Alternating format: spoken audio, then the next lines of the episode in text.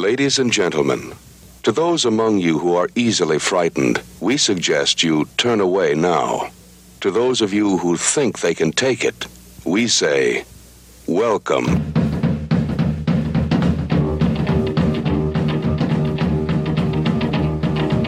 Little island in a little grass shack, I saw a dead man with gashes in his back. Found a leopard claw in the sand. Knew it was a work of a leopard man. Oh, well, leopard man, leopard man, I run, cause I'm a coward, you see. Richard, that is a great rockabilly song to get our blood pumping this morning. It's called Leopard Man by Joe Wallace and Al Woody's Owls. It was recorded in 1959 by Moon Records in Memphis, Tennessee. I don't know its availability on any albums or collections, but like I said, a great song. My toe is tapping, and I am ready to start talking about leopards and cats. What's our theme today? We're going to be talking about rockabilly films from the 1950s. Uh, no, um, we are talking about the films of not an actor, not a, a writer, partially, but not a, a director. We're going to be talking about a producer, Val Lewton. It's one of those rare cases where the producer kind of takes front and center, even though we've got a couple of well known directors in the midst of, of these films. I, I, think this is kind of interesting. Val Lewton in, in the horror films, I think, is probably. Uh, would you say he's like one of the top producers in, in horror films? Certainly from this era, I would think. Yeah, I would say because of just the consistent work, I don't know of a person that produced a group of movies like this, and that's what they're known for. So we're going to be taking a look at his career, like we have done in the past. We've taken a look at actors. We're going to be taking a look uh, a little bit at his life. We're going to be taking a look at the films that he did, and we're going to be focusing on two of the films. Leopard Man, shockingly, will be one of them, mm-hmm. and the other will be no, it's not a Boris Karloff film. That would have been too easy for us to do. We went with Curse of the Cat People, which is probably out of all the films that he did, these are probably the two lesser entries in the series, although all of these films are great. And Curse of the Cat People does get a little bit of recognition because it's the pseudo sequel to The Cat People, which is probably, aside from the Karloff films, the most famous film in the series and, and is truly a horror classic. Yeah, it'll be interesting. A little something different. And uh, I think it's a lot of fun, though. Val Lewton films get talked about quite a bit. We've never talked about them other than I think maybe a casual reference when we did Boris Karloff many years ago. And I've covered the Boris Karloff films on my blog. I've watched all of these. Did you rewatch all of them or just the ones for the I did not rewatch them all. I have seen all of them. I actually rewatched all of them. Some of them have been multiple viewings over the years. Others, like one of the films, The Seventh Victim, I've only seen once. This is my second time seeing it.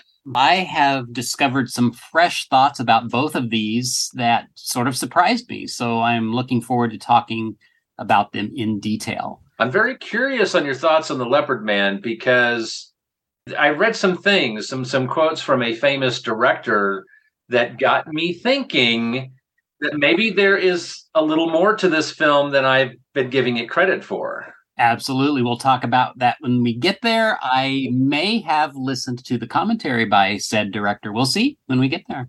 Ooh, all right. I am Jeff Owens from ClassicHorrors.club. And I'm Richard Chamberlain from MonsterMovieKid.wordpress.com. Richard, why don't you call the meeting to order today? You want to bang the gavel? I will bang the gavel on the count of three, one, two, and three. Oh, marvelous. You know, that sounds just like me when I do it. So good job. It's almost as if it's the same sound effect, but yeah. as old business begins, we want to welcome a couple new members to our Facebook group page, the Classic Horrors Club podcast. Welcome to Tom Krotowich and Ben Reynolds. We are happy to have you in the group and joining the conversation on Facebook. As they say in the classic film Freaks, you are now one of us.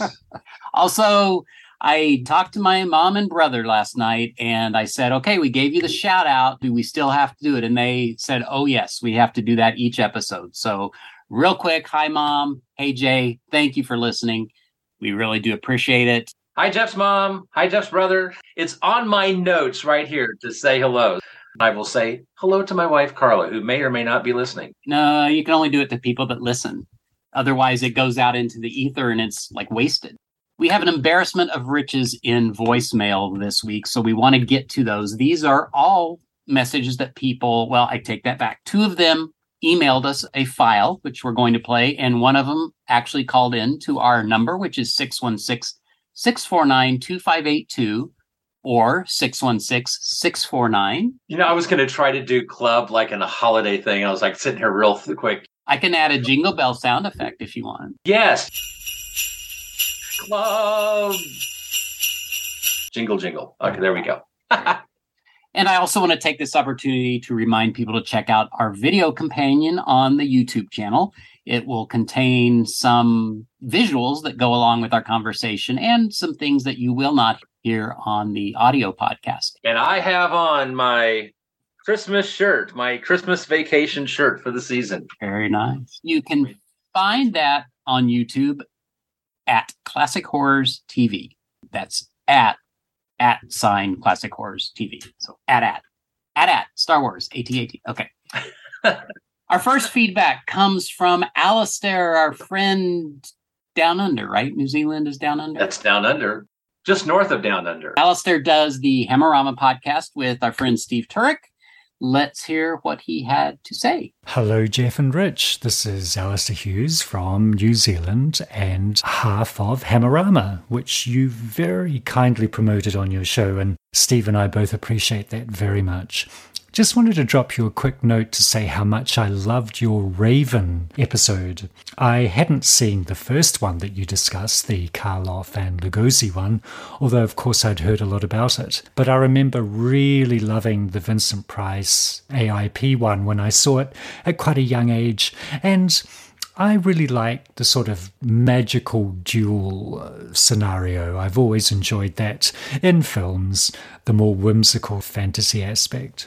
But what I really wanted to quickly talk about was how much I'm looking forward to your Naughty Animals episode, which is coming up. It certainly was an interesting time for cinema for many reasons because of a particularly large fish which made Steven Spielberg into the incredible force that he that he still is. But I just wanted to talk about my own recollections of a film that was very much influenced by Jaws, down to having a simple four letter title. I think this might be a film that has been lost to the mists of time, called Dogs. I actually went to see this at the cinema with a friend of mine one Saturday afternoon, I think. And even back then, and even back then, we were very aware that we were watching what was essentially a B movie. Pretty much dogs turning on their owners, turning on mankind in general. The only reason that I really remember this film was that I was always a really big fan of David McCallum. I'd seen him in a British series based on Colditz, the prisoner of war camp. And of course, I'd really enjoyed him in The Invisible Man. This was even before he went on to appear in Sapphire and Steel, which was one of my all time favourite TV series. Anyway, David McCallum starred in this film, and one of his co stars was Linda Gray, who went on to appear in Dallas quite a few years in, into the future. So, dogs, basically, all I remember really are various scenes of humans lying on the floor, kind of half heartedly wrestling with uh, dogs of various breeds, some of them not particularly large or threatening, and I seem to remember these dogs tearing quite graphically at the throats of their victims. Even then, I wondered how they did it. I wonder if it was some sort of substance which the dogs found particularly delicious that they'd maybe paint onto the stunt person's necks. I don't know, but anyway, you have some fairly graphic scenes of what appears to be flesh being shredded by by these pooches. So I'm not sure if you're intending to reference dogs or make any mention of it at all, but I thought I would just contribute that memory. It was one of those films that I've often thought, did, did I did I actually see that? But yes, it uh, did exist. It did tour cinemas, but whether it actually appears on David McCallum's CV or not is maybe another question. Anyway, guys, please keep up the fantastic work. Always really look forward to your episodes, uh, your repartee with one another, and um, I'm particularly looking forward to this episode. So take care, and I'll talk to you again soon. Bye. Well, thank you, Mr. Hughes, for calling in. Your voice always just reeks podcast and radio. First off, loving the podcast as always. I am an episode or two behind, which will get corrected. By the time everyone hears this, it will have been corrected. Naughty animals. I, I love that that phrase. My God, that that made me smile this morning.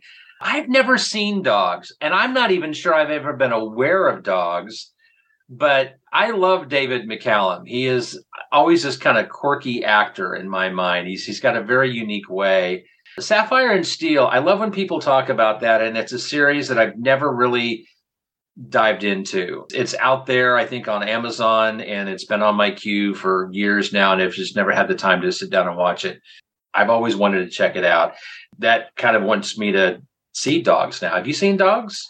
I have not. I am like you in my lack of awareness about it for some reason.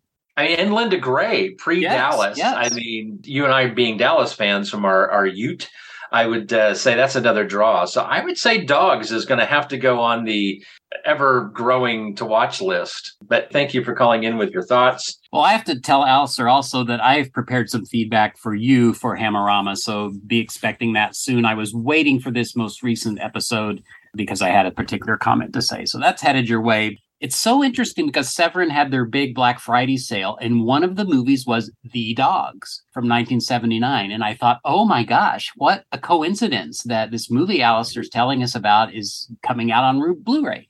Well, it is not Dogs, it is The Dogs. This is a French film starring Gerard Depardieu. I don't believe it's a horror film, but the synopsis is somewhat encouraging. After several inhabitants of a new city were bitten by dogs, a young doctor tries to stop the climb of violence. So, Alistair, have you ever seen The Dogs? And if so, let us know what you thought. Our next message is from Bill Mize at the Bill Watches Movies podcast. Hello, my Rich, and hello, my Jeff. It's Bill Mize from over at the Bill Watches Movies podcast, and I am calling in to give you my two cents on the Nature Gone Amok episode, also known as episode number 74, for those of you keeping score at home. Now, speaking of playing along at home, I loved Steve Turek's suggestion of using a bingo card to keep track of all the various shenanigans going on in the two movies. I thought I'd break out my own Bill Watches Movies bingo card and see if I can make a bingo myself. Now, for my first letter, I'm going to use either Rich's mention of It's Alive or y'all's mention of Michael Ansara, who also appeared in It's Alive. Now, recently I appeared on the B Movie Cast show with Mary and Nick, and I chose It's Alive for the movie for us to discuss. So I'm just going to go ahead and count that. Now, if your listeners want to head over there and listen to our discussion and then leave feedback praising my appearance to the stars, well, who am I to dissuade them? Next up, there was an Omega Man mention, and as all my gentle listeners know, the community voted for that to be our third anniversary episode. If you want to listen to some Colonel Moses versus the vampires action, then that's the Bill Watches Movies episode for you. Third, I'm going to use Frankenstein's Daughter which was a movie that I discussed way back in the year of our Lord 2019 in episode number seven. I really liked the movie and I loved Donald Murphy, the sassy lead who played the very distant Frankenstein heir. Okay, that's three down and two to go. For the fourth slot, I'm going with Richard Jaeckel, who, as we know, appeared as the shark whisperer in Mako, Jaws of Death. That was our episode number 18 for all your dollar store Jaws action. Finally, and for slot number five, and to complete my bingo, I'm going to use my free slot for Linda Day George. Now, if you were a boy of a certain age in the 1970s, I have no doubt that you, like me, had a bit of a crush on her. But because her husband was also a mainstay of the 1970s film and television scene, you just really couldn't hate on him for having the good taste to marry her. There you go. That's my Classic Horrors Club bingo card. And as always, I want to thank you two for doing what you do and for being part of my Monster Kid life. I love you guys and I love your show. Please take good care of yourself and we'll talk soon. And Jeff, I will see you at Monster Bash in June. Bye bye, y'all. Thank you, Bill, for calling in and in, creative indeed. I, I loved how you you brought forth Steve Turek's bingo idea. I love how you were able to kind of tie that in to some of your greatest hits on your show. I feel like it's been forever since we've connected because you're not on that social media thing, and I totally understand. Love, of course, that the show is is uh, doing well. I'm looking forward to what you got coming up in 2023. As always, great to hear from you, Bill. Yes, Bill, I do love the bingo card idea. Thank you for seeing it to some fruition. Interesting story, very quickly. We're planning our Christmas party at work, and I volunteered to be the person that designs our bingo card for meet someone who dot dot dot. So this is a icebreaker activity to get people, well, to force people to talk to people they don't know and find out, oh, you were born in February. Oh, you play golf. It's a bingo card. You have to ask people questions. Thought that was interesting, all this talk of bingo. But Richard, we really do have to come up with something. And I had an idea I forgot to tell you we should talk about. Also, it's alive. Thanks for reminding us about that on the B Movie cast. I've got to hear your thoughts on that. It has fallen down the list with an onslaught of, of newer podcasts, but it is still downloaded, sitting there, waiting to listen. So I can't wait to hear what you have to say about that. One more voicemail from Jonathan. Perfect timing for any of you that here we're recording on Saturday and you think, oh, it's too late. I didn't have a chance to do feedback. Oh, no, no, no. We got this from him this morning and you can do the same. Hey guys, it's Jonathan. Just wanted to check in. It's been probably an episode or two since I've checked in, but I just wanted to uh, give a little feedback based on your last episode which was great. Nature's Revenge, uh, Nature Gone Wild, eco horror, whatever you want to call it. Uh, it's a really fun, fun little subgenre. Frogs, I have seen many times. I grew up watching it, it ran in heavy rotation uh, on our local network, along with movies like Squirm and The Swarm, Grizzly. Uh, it's interesting. I remember it being more campy than it actually was in revisiting because I haven't watched it in many years. There's a little camp, but it, it's played pretty straight overall, and I, I I expected the characters to be more like caricature-y, but overall they really weren't. I enjoyed Ray Milland a lot. I don't know if he enjoyed doing this film. I probably have a hunch he didn't, but I know he and actors like Joseph Cotten and others showed up in a lot of these genre films later in their careers. Sam Elliott, actually the whole cast was pretty strong, I thought. Kind of a slow burn, you know, the, the little creepy crawlies kind of just, all the critters kind of slowly make their way to their victims and kind of finish them off almost in a more of a subtle way, so to speak, like the giant turtle, uh, and some of the others. But no, I really enjoyed Frogs. I enjoyed it as a kid. I, I enjoyed it revisiting it now. And then Day of the Animals. Uh, Yasmin and I actually watched that this past summer. It kind of got got kind of slipped into our summer 1970s disaster series. It's one of those films that could kind of straddle eco horror, nature gone wild, and disaster films. So we watched it. Really enjoyed Leslie Nielsen's over the top performance. The cast is pretty strong. As far as the kills, I found the kills a lot more visceral and kind of uh, savage than in um, I don't know if that's the right word, but then in Frogs, some pretty brutal kills, and Leslie Nielsen obviously goes pretty mad, and is, you get the sense he's already a creep and just becomes, you know, a creep on steroids. Definitely worth a watch.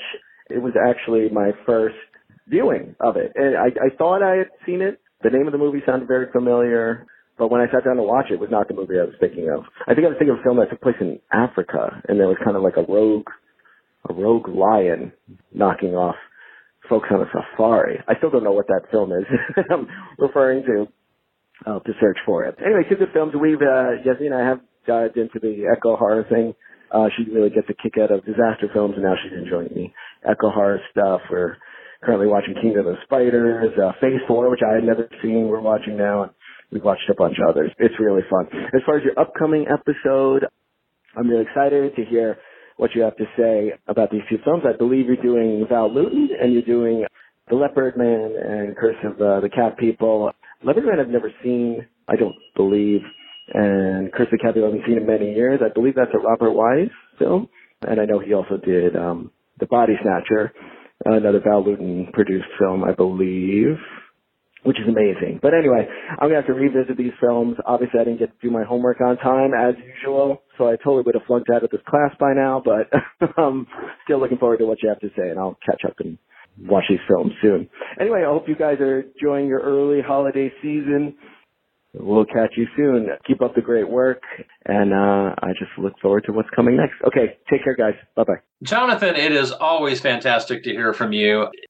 I remember you checking out Day of the Animals this past summer because I love how you guys kind of do these theme months or you get into your disaster film, you kind of celebrate those films. And I think you will enjoy what we have coming up in January. No, you would not have flunked out from the class. I'm sure there's some extra credit along the way. Honestly, you probably have earned bonus points whenever you come on the show and bring forth your kaiju knowledge you're still in the A category. I think you're going to pass the class with flying colors. I do want to mention Jonathan did leave a follow up message, and I took it as being just for you and me, Rich, and not necessarily everybody. But he did apologize for any background noise. He was walking Stella to some type of event and he was outside and he was concerned about that and plus he's a little bit got a cold or something so he apologized for the way he sounded but we don't care. We're just glad that he left a message. So thank you much. That, I believe, is all of old business, unless you have anything else, Richard. No, no, a great month for new members and feedback. Always fun to have that. Yes, the more participation, the better the show, I've always said. So let's dive in then to Val Lewton. How would you like to start us out, Richard? I guess we'll start off by saying this. There, there is a couple documentaries out there where you can learn a little bit more about Val Lewton. We'll mention those maybe towards the end of the show. Some of the information I got was from that. Some of it's out there on the internet. Val Lewton was born on May 7th, 1904, in Yalta, Imperial Russia, and that is now known as Crimea, Ukraine. He was born Vladimir Ivanovich Leventin. In 1906, at the age of two, he moved to Berlin with his mother and sister. This was after his mother left his father. And then in 1909, they made their way to the United States. He would eventually change his name to Waldemir Ivan Lewton, and then eventually would adapt the name Val Lewton as a pseudonym during his early days of writing. And that name is essentially what he is known by today. He would eventually marry and have a daughter. Unfortunately, his troubled childhood is something that plagued him really his whole life. And he did have a strained relationship with his daughter. That's kind of the thing that I, as I was doing my research on Val Lewton and watching this one key documentary from Martin Scorsese, he did kind of had a, a sad life. It was a series of, of stop and goes in his career. At the age of 16, he was working as a society reporter for a newspaper in Connecticut until he lost his job because he fabricated a story about a truckload of chickens dying in a heat wave. Not sure that would be newsworthy today, but back then, hey, that, that would have been the headline news. And apparently it was. It just wasn't true. He went on to study journalism in college. He eventually published some fiction, some nonfiction, and some poetry. So he was actually a published writer long before Hollywood beckoned. In 1932, he wrote a novel called No Bed of Her Own, and that would be adapted into a feature film called No Man of Her Own that starred Clark Gable and Carole Lombard. So, pretty impressive way to get your Hollywood career started. Then he takes kind of this sidestep in 1933 and I don't believe this was mentioned in Martin Scorsese's documentary, but he wrote a pornographic novel called Grushenka, Three Times a Woman. Now, he wrote it under a pseudonym to protect him because that was kind of against the law in 1933. It was translated from German text to kind of protect the innocent kind of thing. It's 1933. I don't know how pornographic it was. 1933 standards, certainly not where they are today. So it's probably not as bad as it seems. He had to protect his name, otherwise, it could have been a career ender for him. And I don't know at what point that came out, probably many years later. And I would assume possibly even after his death before it really became public knowledge that he had written this novel. Richard, before you continue, I'd like to interrupt. One thing that I did discover in my research was that in 1931, he wrote a story for Weird Tales called The Bagheeta. And that was about a woman that turned into a panther. So when we get to his movies, we may discuss that again, but I just thought that was very interesting that uh, he had written a story that would so closely resemble one of his movies. Excellent. I didn't know that. That that's that's very cool. I knew, like I said, I knew that he had done fiction, nonfiction, and poetry. But very cool that he was already dabbling in the genre. Yeah. One of his first big jobs in Hollywood was working for MGM. He worked as a writer under David O. Selznick. Big productions, you might have multiple writers, and a writer might contribute one scene or some random pieces of dialogue. So he actually worked on Gone with the Wind.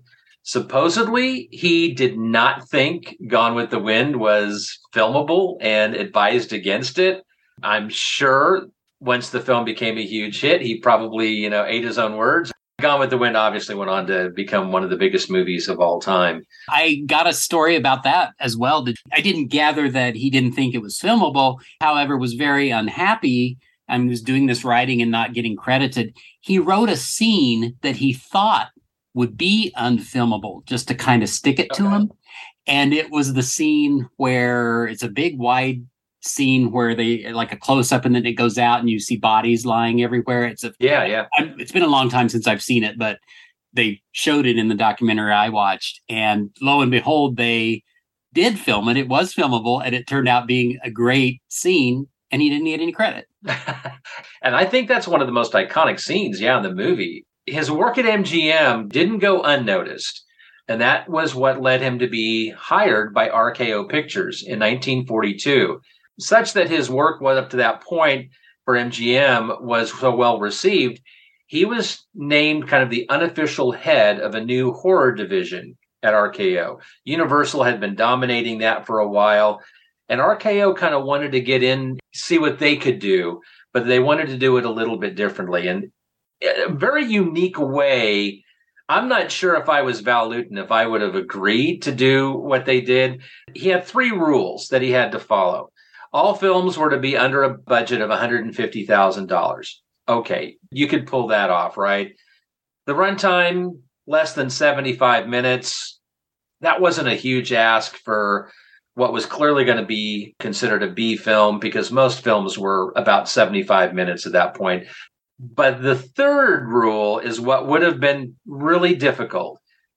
They would be giving him the film title and he had to write something around the title. And to me, that seems crazy. They wanted to control the title because they wanted to draw people in and left it up to him to come up with a movie that would somehow fit with the title. The first film was Cat People in 1942.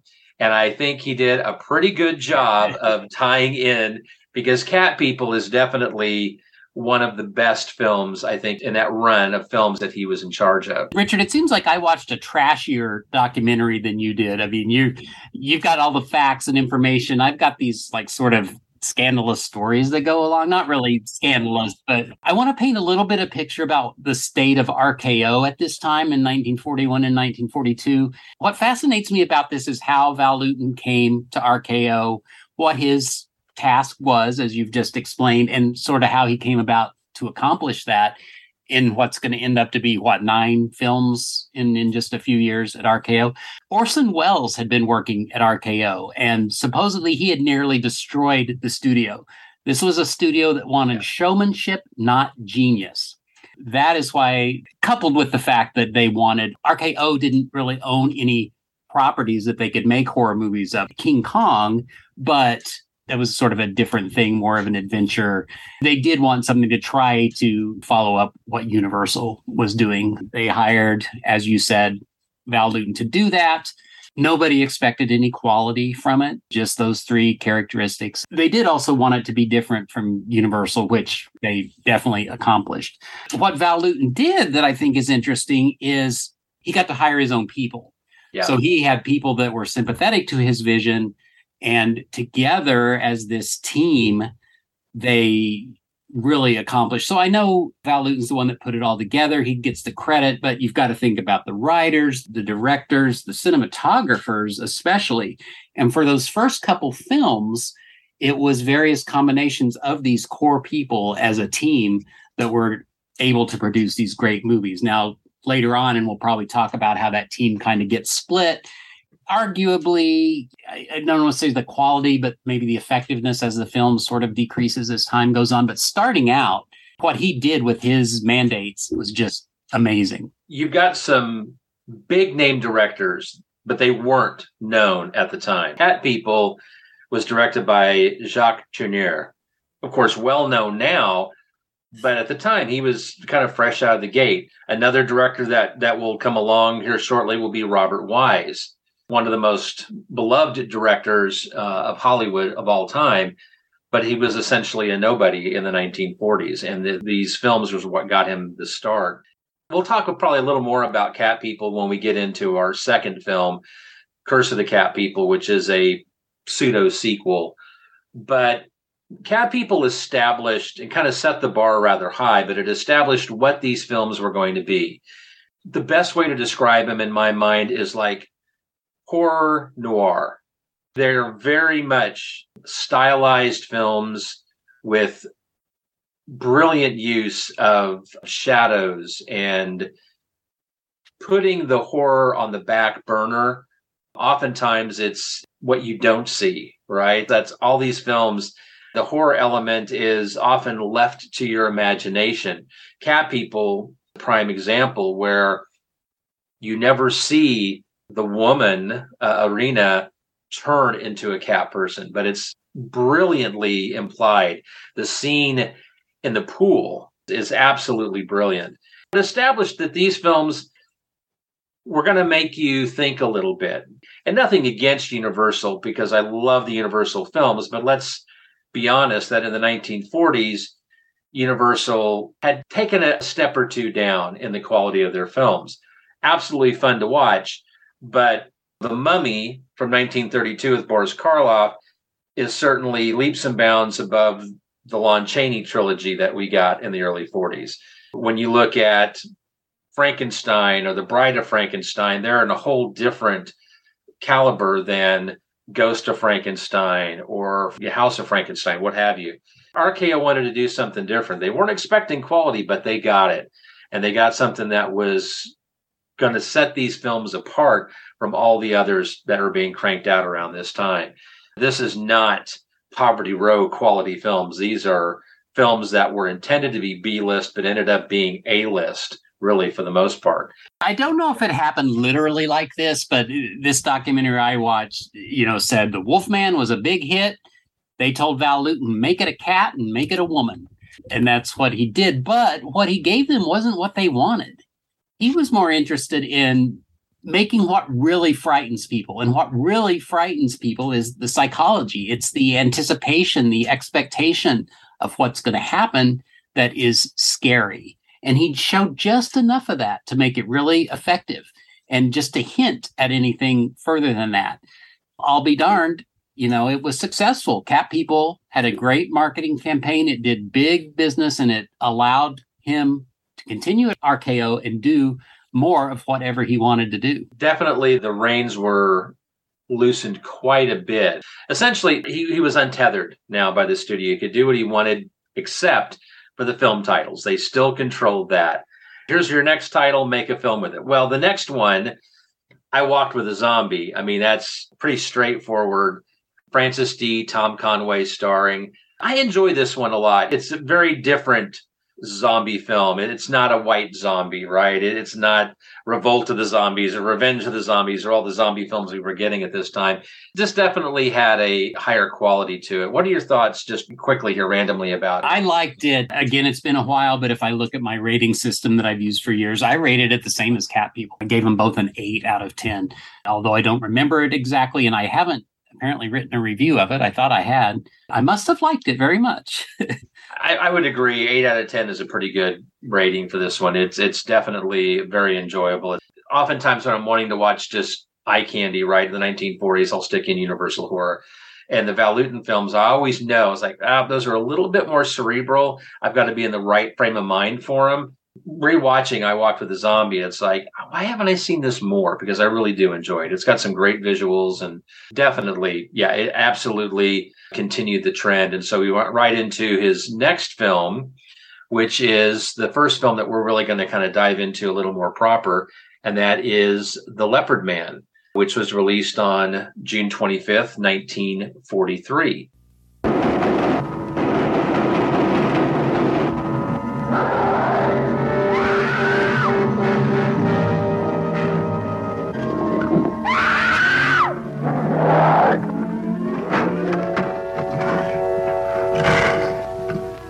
What sort of man would kill like a leopard and leave the traces of a leopard? Crazy guy. But he'd have to know about leopards, have access to leopard claws and hair.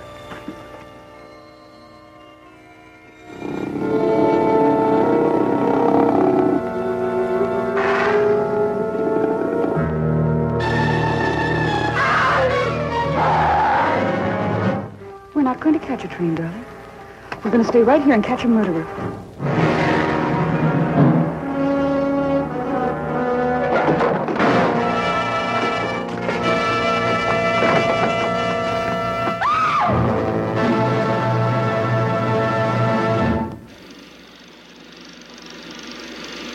When a publicity stunt goes wrong, a wild leopard escapes into the streets and a string of murders begins.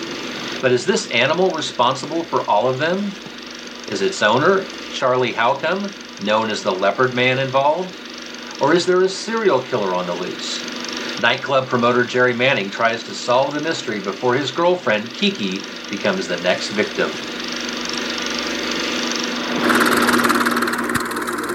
Richard, before we dive into this, I wanted to circle back to the comment about RKO giving Val Lewton the title and he had to make a movie from it. it he had great writers and he but he didn't necessarily come up with the ideas from scratch. As we talked about earlier, that story he wrote for Weird Tales, that Bagheeta at least could have something to do with cat people. I don't know about the particulars. And this movie, The Leopard Man, was actually based on a novel called Black Alibi by Cornell Woolrich. Ardel Wray wrote the screenplay. It was directed by Jacques Tourneur. It starred Dennis O'Keefe, Margo, Jean Brooks, James Bell, and Abner Biberman. Running time is a tight 66 minutes. You gave us the release date already. It is available on Blu ray from Shout Factory. What are your overall thoughts about The Leopard Man? This is probably my third viewing of this film. I would have discovered this for the first time probably late 90s. I'd seen Cat People, I think, on AMC maybe in the early 90s, and this is only my third time. It's my least favorite, actually, of the Val Lewton films. There is a lot to love in this film, but I've always felt like the movie tends to kind of meander a little bit. It kind of shifts from one character to the other it's a bit of a slow burn in a way, even though for the running time, until you really get to the end when the plot twist, if you will, is kind of presented or things are revealed. Visually, it's stunning, and there's some great scenes in it. Sometimes it's scarier what you can't see than what you can see. And you're left sometimes with asking yourself the question Are the events real? Is it imagination of the characters? The young girl getting locked inside the cemetery was absolutely brilliant. I have always remembered the scene of the young girl who's going out for the cornmeal or whatever that her mother sends her, and she's scared to go out, and she basically kicks her out the door, locks the door. The girl coming back, and the leopard is supposedly chasing her, and she's banging on the door, and the mother's like, "Ah, shut up!" And then, of course, here's the screams of her daughter as she's being killed. Absolutely stunning the way that all of that was filmed. You can see the genius that Jacques Tourneur was going to have it just kind of almost plodded along. But in reading some things after viewing the movie from director William Friedkin, it's now making me think is there more to this than I've always kind of given it credit for? And William Friedkin, of course, well known director, The Exorcist. This is one of his all time favorite films. He did the commentary for the film and I know you're going to dive in a bit more into to what William Friedkin Friedkin says about it. Know, he believes that Psycho and Pulp Fiction owe a debt of gratitude to the Leopard Man, and I've not been able to find any evidence supporting that Hitchcock and Tarantino ever said, "Well, yes, Val Lewton inspired me to do this," but he really sees a lot of what's going on in this film. Talked about like the characters, several of the the victims, right? They were being let down by parents or absent father. You've got to wonder like how much Val Lewton had to say because Val Lewton, of course, his father was absent in his life. He did not have a good childhood. That persona was brought forth in the films that he produced. When you take a look at some of the things in this film, like who's to blame for the actual murders? There's actually a lot of people that you could blame. The character of Jerry Manning, you know, bringing the leopard into town, not the smartest thing. Yeah, it was a publicity stunt, but clearly he holds a measure of responsibility. And that is touched on in the film. I mean, the police, they're looking at him like, yeah, you know, you did this as a publicity stunt. Now look what's happening. And questioning every motive that he has whenever he's trying to go out and do good, they're thinking it's just another part of his publicity stunt. Margo's character of Clo-Clo, what's the name? She scared it. So she played a part in the leopard getting loose and then wreaking havoc. Plus, you've got the parents ignoring their children, which was horrific and gut wrenching obviously you could connect that to Val Lewton's sense of abandonment that he had. Admittedly, I didn't really catch all of that, didn't really think about it. But then when I read about it after the fact, there might be more here than I've given this film credit for. What did William Friedkin say in the commentary that you watch that that might kind of connect with that. The funny thing is, for a long, long time, I was a Netflix disc subscriber as well, and the discs would come and shh, don't tell me when I would burn them, and that's how I have a digital library of some movies that I don't own. I got it put on Plex. I got it all set up in the living room. I go to fire up the Leopard Man, and it starts and it's got the commentary. And this happens sometimes when I burn a disc. I get the commentary and I don't. And it's too late to do anything about it. So I didn't listen to it by choice, but it was fascinating. And yes, this wasn't my least favorite Val Lewton film, but it was second to last. And and I say was because you listen to him talk and say these things that you said, and I may find a couple that you missed, but it makes you think that you're watching a different movie. And if the things he says are true, this is a much, much better movie than I have ever made it out to be. Already because of that, I've bumped it a little bit in status. I do need to watch it again without the commentary.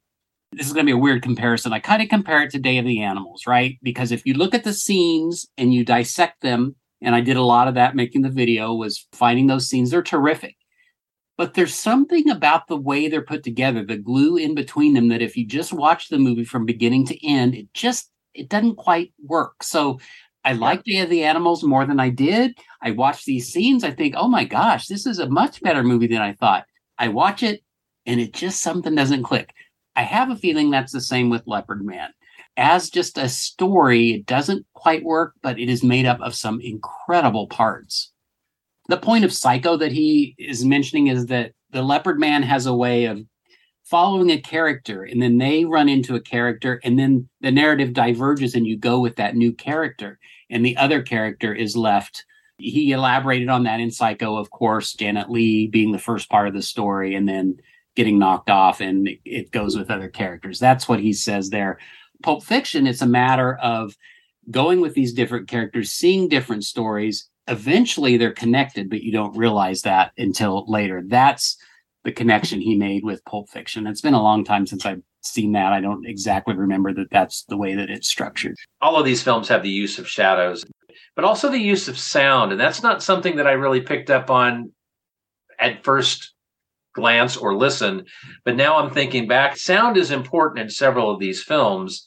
In this film, there's the sound of the castanets, the dripping water, the sound of the leopard and cat people you're not just seeing it you're hearing it.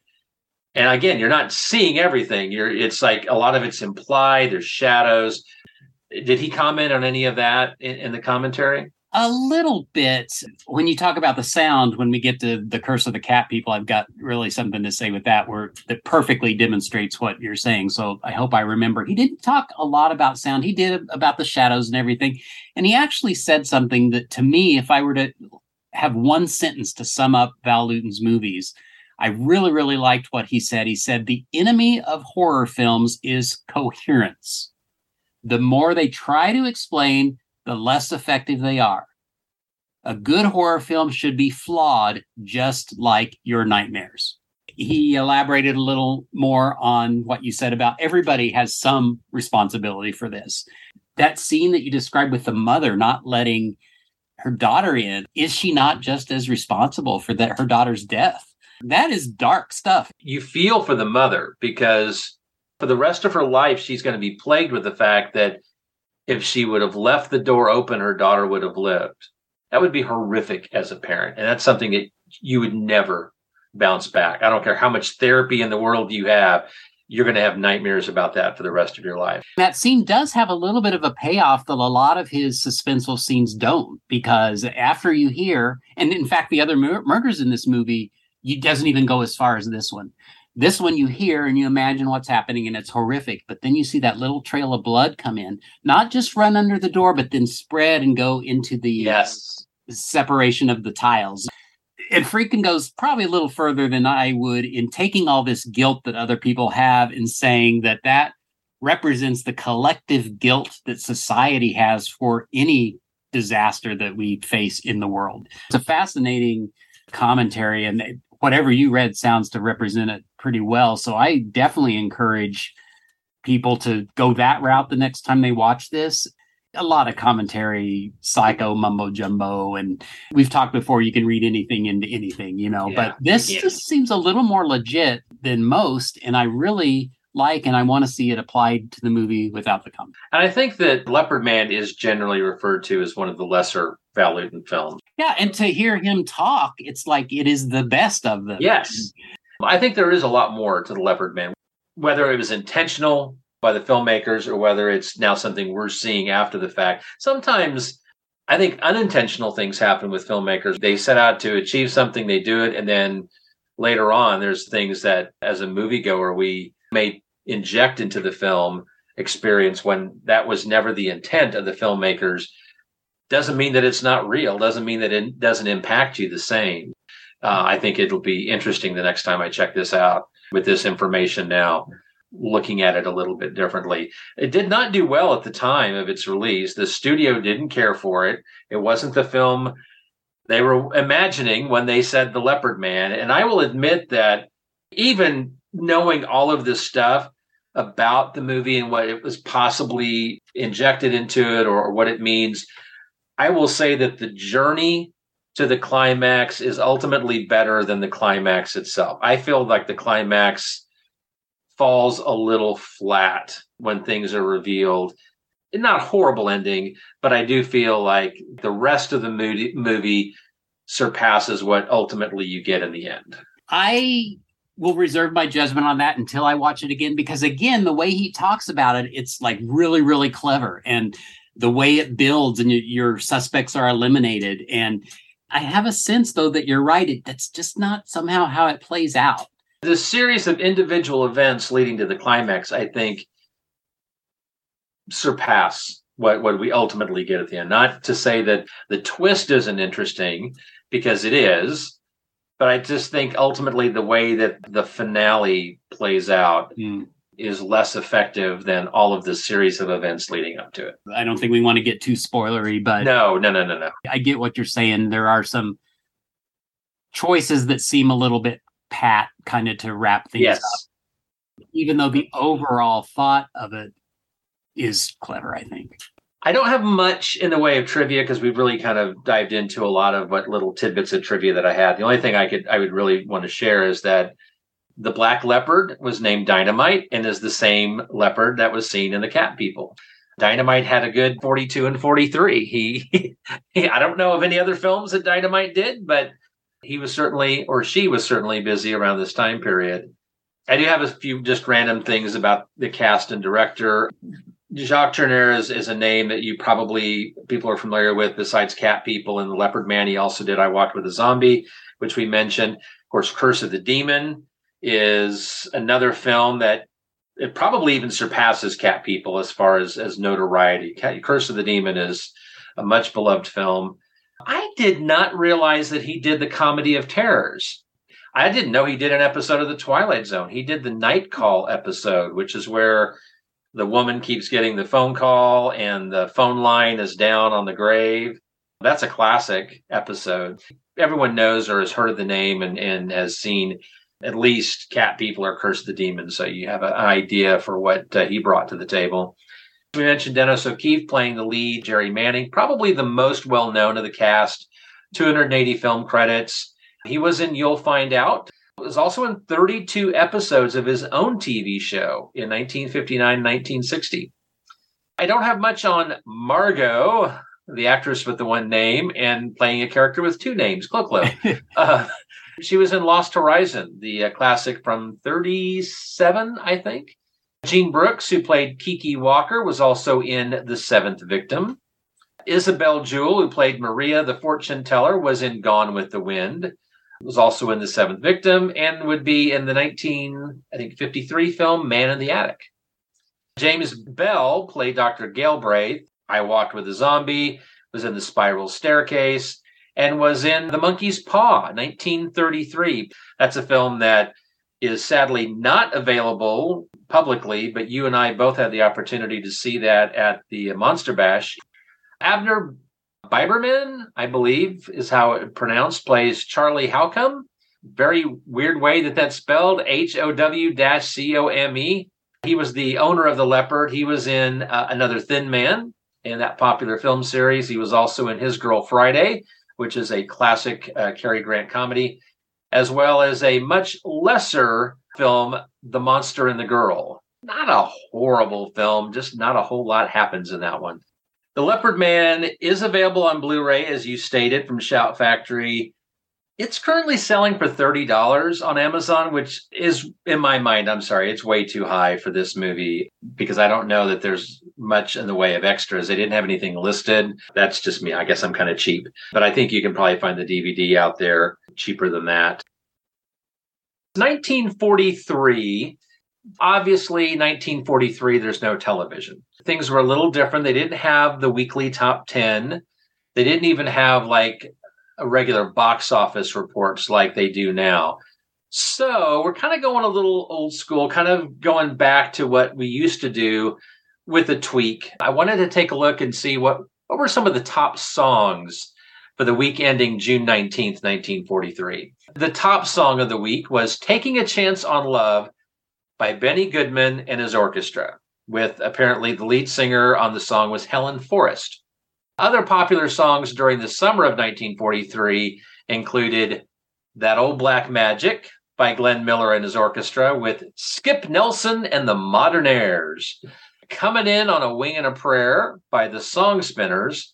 And then I've heard that song before by Harry James and his orchestra with Helen Forrest. Helen was apparently a busy gal in the summer of 43. Yeah, a little different, not the top 10 from the 70s that you and I would definitely know, but definitely we're in the midst of the big band era in 1943. So Glenn Miller, Benny Goodman, Harry James, yeah, good stuff. The highest grossing film of 1943, it included This is the Army, $8.3 million.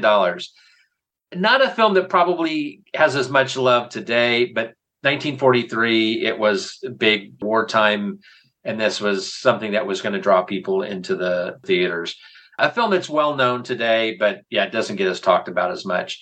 For Whom the Bell Tolls earned 6.3 million. The number seven movie of the year, not the top film of the year as far as box office goes, but number seven, Casablanca. It made $3.4 million. It did go on to become the biggest movie of the year, though, because it went on to win the Academy Award for Best Film and Best Director that film is a much beloved classic. And even though For Whom the Bell Tolls is probably well known amongst film classics these days, Casablanca is certainly the biggest of the year. Just to mention a few other horror films around this time period, uh, Phantom of the Opera from Universal was released in August. Speaking of zombies, Revenge of the Zombies was released. And Sherlock Holmes Faces Death, part of the uh, Basil Rathbone Nigel Bruce film series, came out in September. No television, obviously, in 1943, at least not widespread. You know, we were still about five years, six years away from people really starting to buy television sets at the end of the 1940s with Milton Berle and all of that early, early television craze. But 1943, people listened to the radio. Really, this is the golden age of radio because people were listening to it not only for entertainment, but for information on the war. And one of the most popular radio shows of 1943 was Franklin Delano Roosevelt's Fireside Chat, where he would address the nation and talk about the state of the war, talk about whatever was going on that was a way to try to connect with the American people and to help them through the trying times that everyone was experiencing. These are considered classics. And I've, I've heard a few fireside chats over the years. And, and whether you agree with the politics or not, you can't deny that Roosevelt really, I think, was the first president to take the power of radio and to use it to connect, much like later presidents would use television as a way to connecting with the uh, American people. A few popular shows of the day included Your Hit Parade with a young Frank Sinatra, wasn't quite the chairman of the board in 1943, and his sound was very different because he was a young man, but those are fun to listen to. A couple of my personal favorites were also very popular in 1943 Fibber McGee and Molly and the Jack Benny Show. Bob Hope had the number one show on radio, and Bing Crosby was incredibly popular with his Kraft Music Hall. I wanted to share this story, a big story from radio. On November 4th, the Abbott Costello show resumed on the NBC radio network.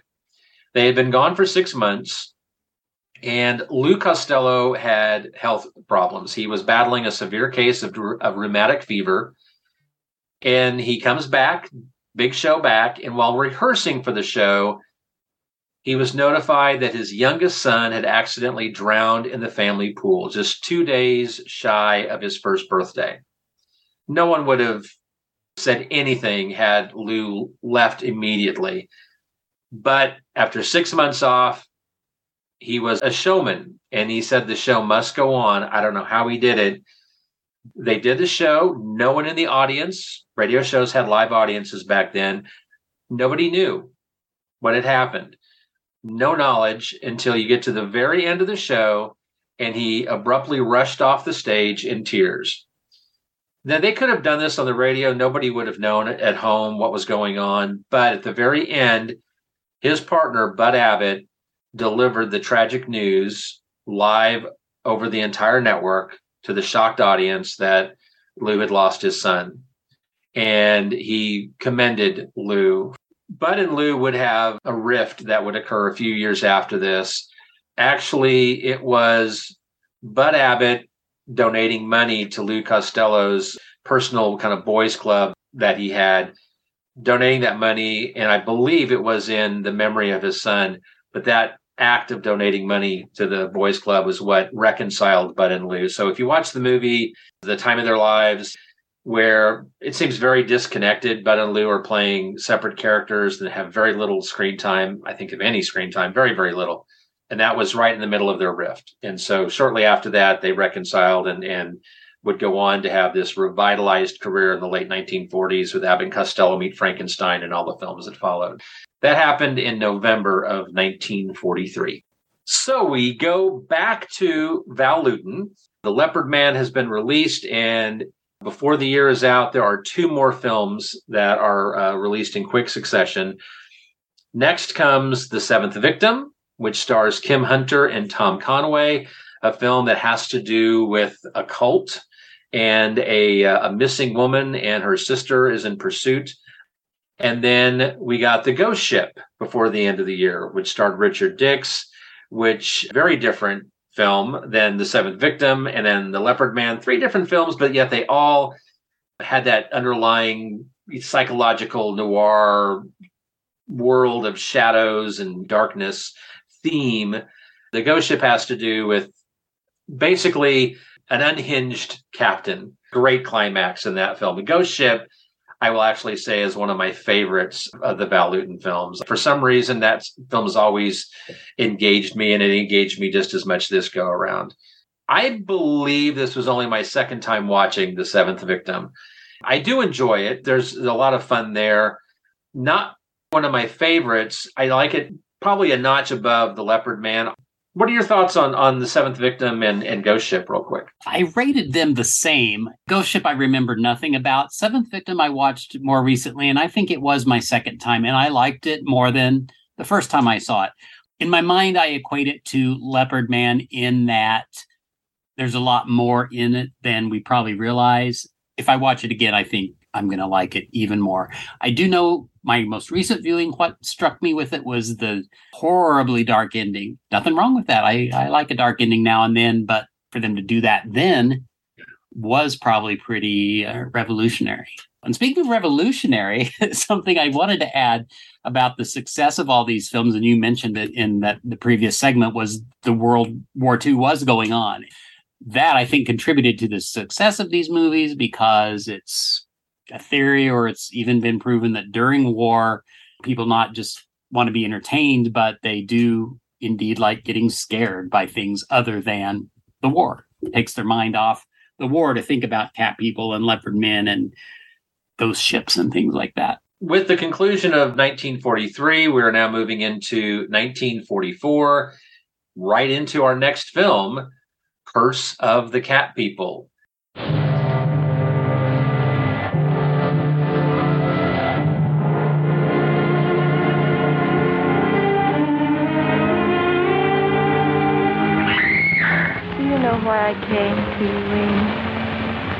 Because you crawled to me, like him, so that your childhood could be bright and full of friendliness. But you must promise never to tell anyone about it. Not even Daddy or Mommy? No. This must be a friendship that only we should have. Why, Daddy, you know my friend, too. You couldn't know this woman. She died before you were born. Oliver, please, let's not go on with this. The child's trembling. If that child comes here again, I'll kill her. Yes, I'll kill her. Mrs. Farren! Mrs. Farren! Farren! Little girl! I have to hide you. I have to hide you, little girl. My, my little girl is in her room waiting to kill you. We mustn't let her find you.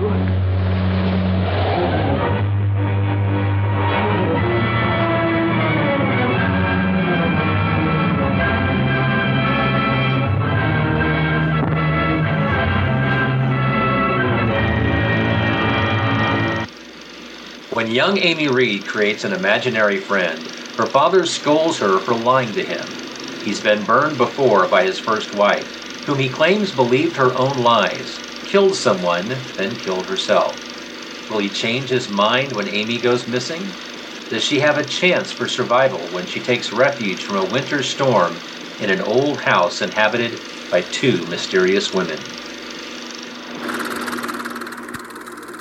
The Curse of the Cat People was written by DeWitt Bodeen.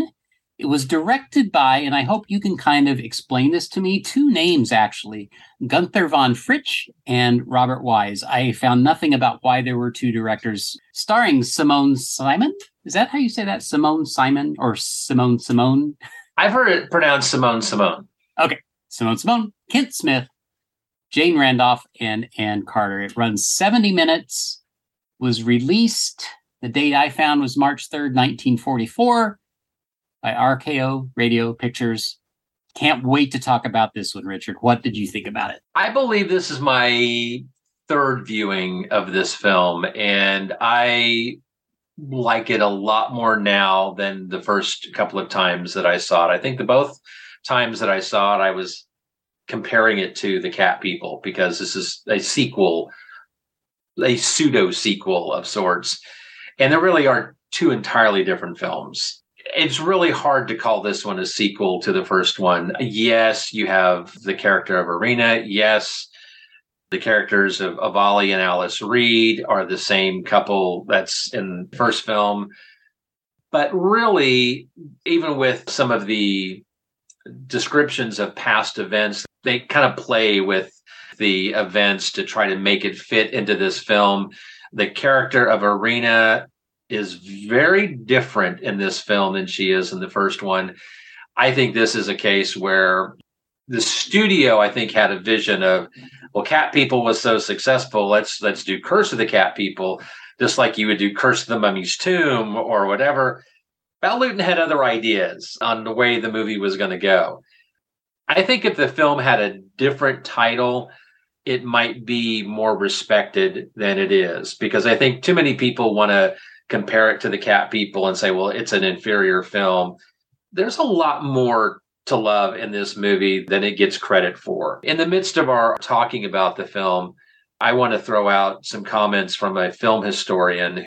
This movie is less of a psychological thriller that Cat People was and really more of a fantasy in a way. And I know some people have kind of thrown that fantasy theme because it's the girl and her imaginary friend kind of come to life. It's really the tale of a lonely girl. There's definitely some strong connections to events in Val Lewton's life.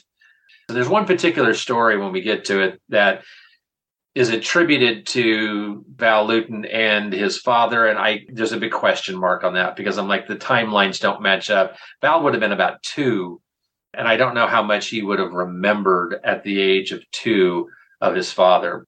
What do you think? This viewing was a revelation for me. I didn't listen to any commentaries. These thoughts and comments are my own. First of all, as far as being a sequel to Cat People, and it's been a long time since I've seen Cat People, I did not notice any discrepancies. I mean, in my mind, these are the two other people that were in Cat People. I didn't actually remember how Cat People ended, so I don't know if Irina died like in Cat People or if that is something they created to tie the two stories together. I thought actually, from that sense, it was a very good sequel to Cat's People. You can have a sequel that doesn't have to be the same thematically or the same style of film. It can just pick up with characters and and there can be plot points that happen from one to the other or between. So from that perspective, I've got no complaints, and I did no comparing to Cat People. You made a good comment there about sequels.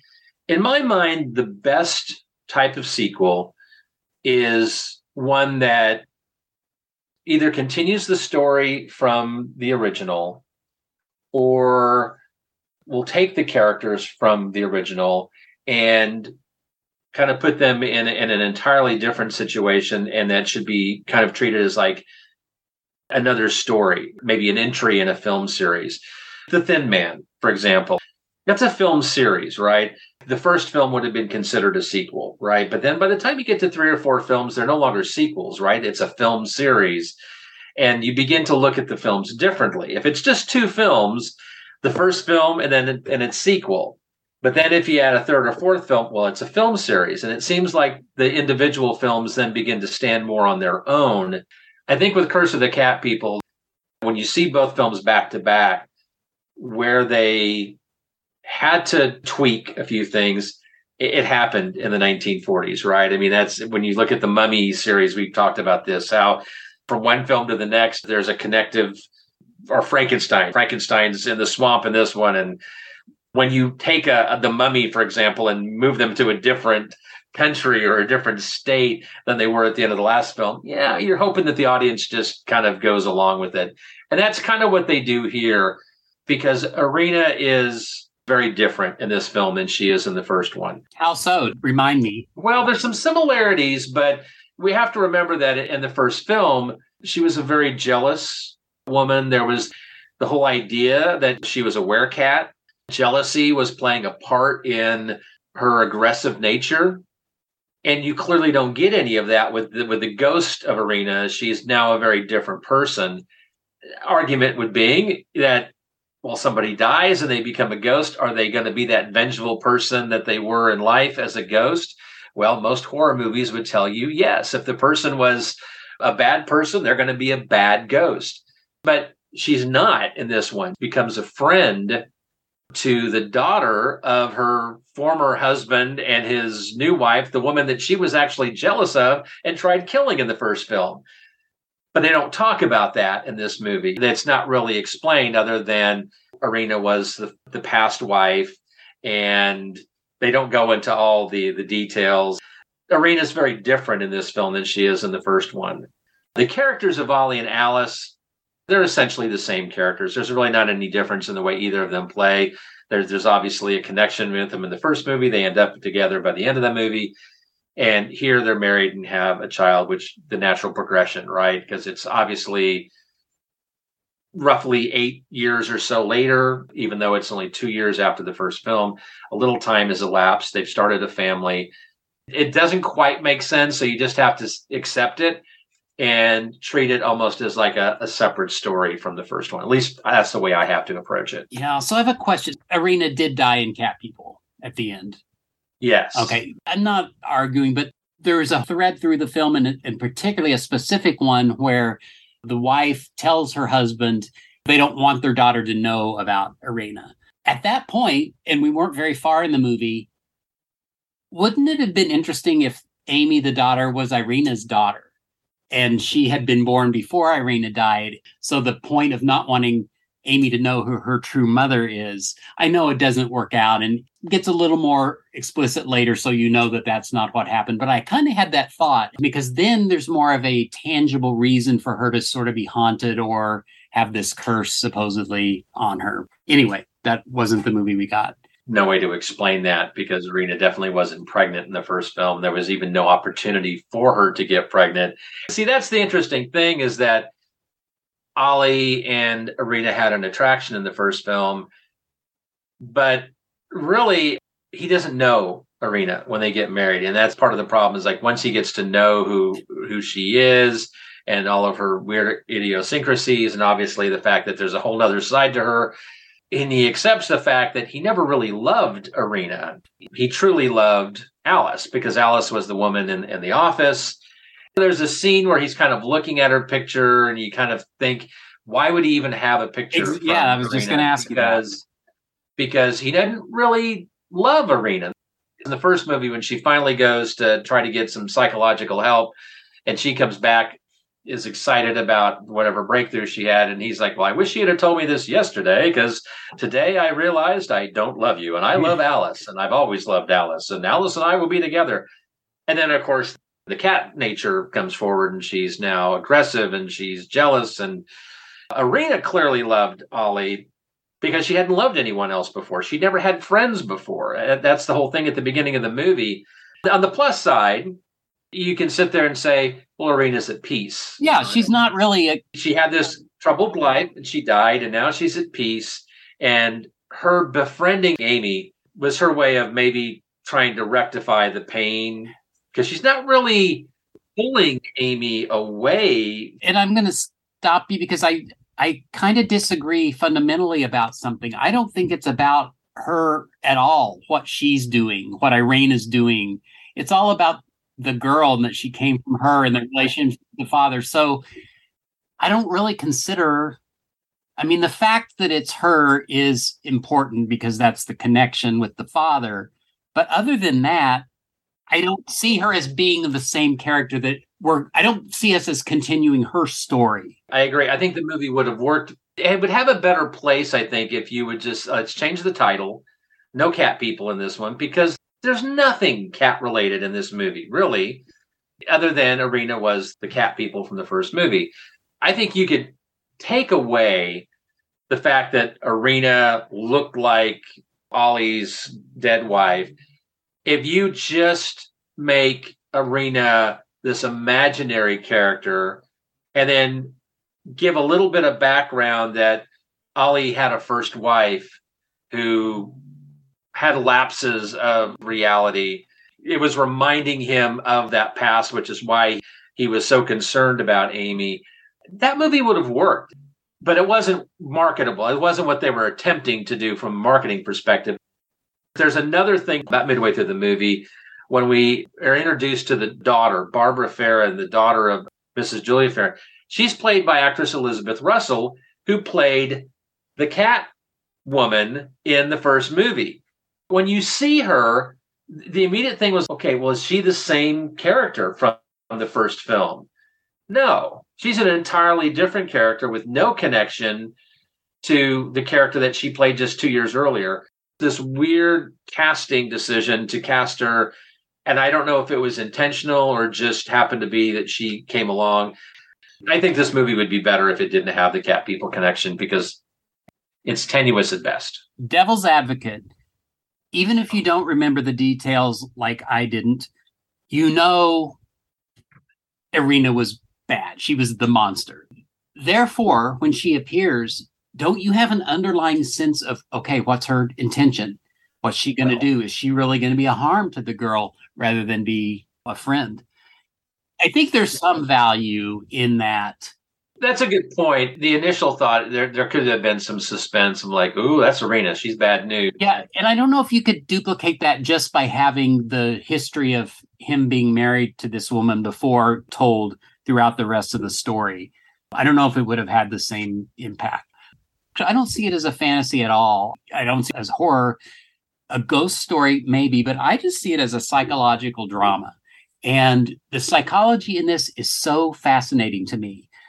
And I feel so sorry for that little girl.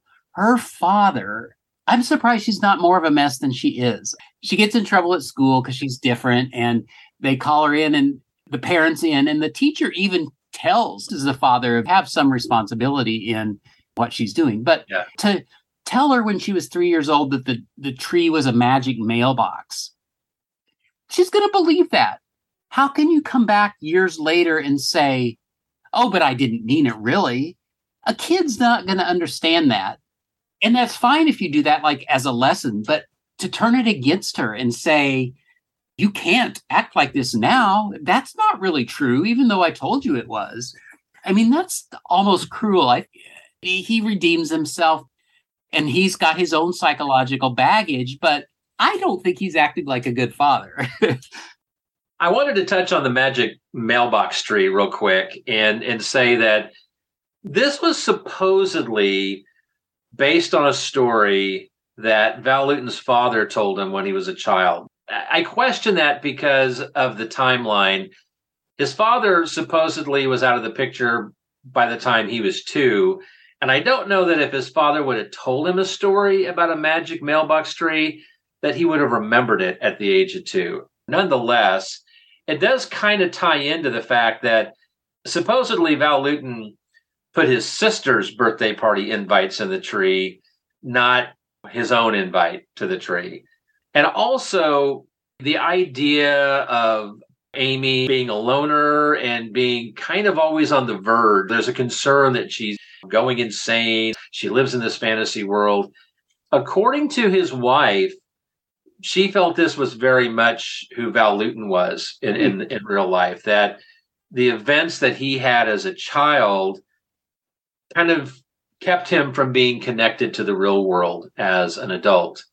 It's interesting when you look at the fact that like Val Lewton, despite the fact that he was this well-known producer in Hollywood, there's very few pictures of him. There is no film footage of him, and there is no audio of him. Hmm. He kept himself very detached from that part of the real world. If you watch the documentary, which is Martin Scorsese presents Val Lewton, Man in the Shadows, you definitely get a sense for the sadness, I think, in, in his life. A fascinating character, but an underlying level of sadness. And this movie, I really feel, is is maybe much more personal for Val than perhaps we give him credit for. Another reason I like this movie, it's a mix of oh well, it was a sign of the times versus I don't know if I ever would have wanted to live in a time like this. and that is when Amy insists that this imaginary friend exists. And the father says, If you insist, I'm afraid I'll have to punish you. And he marches her upstairs hand in hand and goes in her bedroom and shuts the door. The teacher happens to be there and she says, A child's first spanking is a special occasion. Yeah. Now, I'm not against a good, you know, I was spanked and I just turned out incredible. I did not realize that I should have cherished that moment as a special occasion when I first got spanked. That is definitely, I think, a product of the past. There's an argument that if there was more corporal punishment, maybe kids wouldn't be as bad today. Yeah, that's a kind of odd scene. That scene doesn't necessarily age very well. We'll leave them to that and let's go have some coffee in the kitchen. I just had a a revelation, Richard. So in my notes, I wanted to talk about the Farrens. You mentioned the mother and the daughter, and that's a deep subject matter there because is the older woman purposely telling her daughter that her daughter died and that she isn't her daughter to be cruel, or is she really kind of losing her mind? But that whole little plot device of I got to be a little spoilery to say this. The daughter sort of resents the fact that Amy comes over and her mother just loves her, thinks she's the greatest, and won't even acknowledge that she's her daughter. And she tells her mother, You're always, she's always more cruel to her after Amy has been there. And so she says, If she comes again, I'm going to kill her. Now, that does turn out to be a plot point, sort of. And to me, in this movie, that sort of was okay, you're forcing that. That doesn't really fit. But I'm thinking of the leopard man now and how when they go through the potential suspects and actually even the one that ends up being responsible, that's sort of the same way. It's kind of like sudden. And you kind of think, okay, they had to wrap this up in 70 minutes, you know, RKO want it wrapped up. But if you go back to everything we've talked about and what William Friedkin said about Val Lewton is going with a character and then going to a new story. So here's this character, and yeah, it's sudden to us, but we don't know her story. She has probably got a story that goes back and between Yeah. her and her mother and why it's that way. Just because we don't know it, it's out of the blue for us, but it may be perfectly in line with those characters and what happened to them. So that's making me give this both movies a little more credit because things don't have to be spelled out. And No. maybe that was part of his design. You're just talking about that. I'm thinking, okay, there, there's another connection came from Val Lewton's life. Again, in this film, we have a child who is being ignored or not believed by the parents to an extent, almost abandoned in kind of this weird way. That's Val Lewton's childhood coming into play here. Kind of present in the ghost ship. The second officer aboard that ship, no one believes him. He's being ignored by everybody and he's being left in jeopardy at the hands of the praised captain of the ship. I want to circle back about the sound. We were talking about the sound and how effective it is. So, coincidentally, and add whatever other layer you want to this, it takes place in Sleepy Hollow. Amy, for the first time, is told the story of the Headless Horseman of Sleepy Hollow. So, at the end, when it gets pretty intense and she's out on the run and she's hiding under a bridge, she hears what she thinks is galloping of horses. And a truck drives over the bridge and they close up on the tire. It's I don't know, something's chains are on it or something and it's hitting the ground, it sounds like a horse galloping. So that was a very effective use of sound. And that reminds me, we haven't even mentioned the Lewton bus. Cat people, there's a scene where I don't think it's Irina, I think it's is walking on the foggy, dark, shadowy street, like in all these movies, and the camera's positioned in a way that you're looking at the left, but then suddenly on the right, this bus drives in in front of her. It's a bus stop, and air brakes go off, and so there's a noise, and it's a jump scare. This became known as the Lewton bus. Is it your understanding that this was the first jump scare while you're pondering that, I will say that it's a tool that he sticks with and uses, and he uses increasingly more is and bust moments that are jump scares that genuinely work because of the misdirection of the camera and the sound. I don't know.